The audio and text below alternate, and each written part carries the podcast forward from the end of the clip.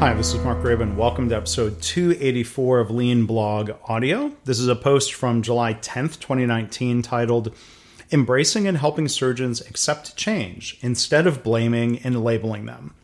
So, in this post, in this episode, I'm talking about an article that caught my eye from uh, HBR, Harvard Business Review.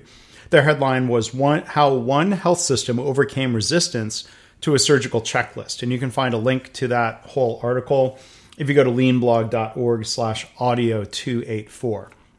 Now, seeing the word resistance always makes me wonder if the health system in the article was blaming surgeons or others for being resistant. As I've written about before, blaming others is a really poor strategy for getting others to embrace change.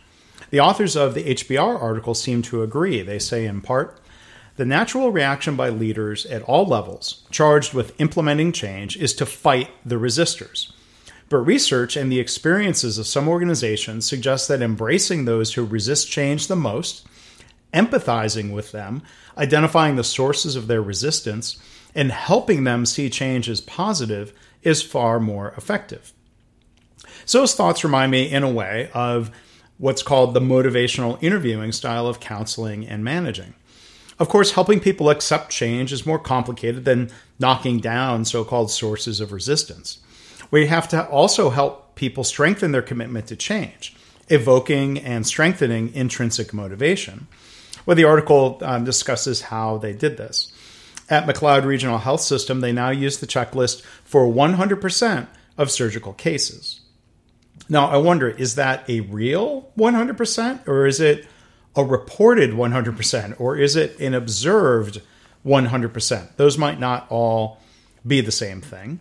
But this has been done uh, the, with, with the checklist to what benefit? Well, since, as it said in the article, since implementing the checklist, McLeod's 30 day surgical mortality rate has dropped by nearly one third. Surgical teams' productivity has increased by 7.5 hours per case, saving them more than $4 million annually and a greater volume of surgical cases, combined with the higher operating room throughput, has generated more than $3 million in additional revenue annually.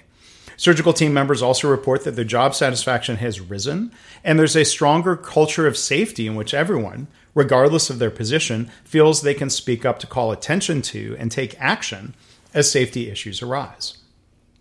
So the article talks also about how surgical checklists are logical, they're evidence based but people still, quote unquote, resist. You know, I would add, people are complicated. That's why we have to help them. We have to work with people instead of just labeling or blaming them.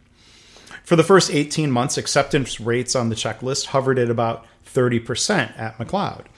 Then they tried three approaches that they elaborate on in the piece. One, don't fight the resistors. Two, stop telling people what changes to make. And three, focus on the people who are already committed to change. Now, all three of those approaches require conversations about change. And again, that reminds me of motivational interviewing. Communication can't be just a one way mandate.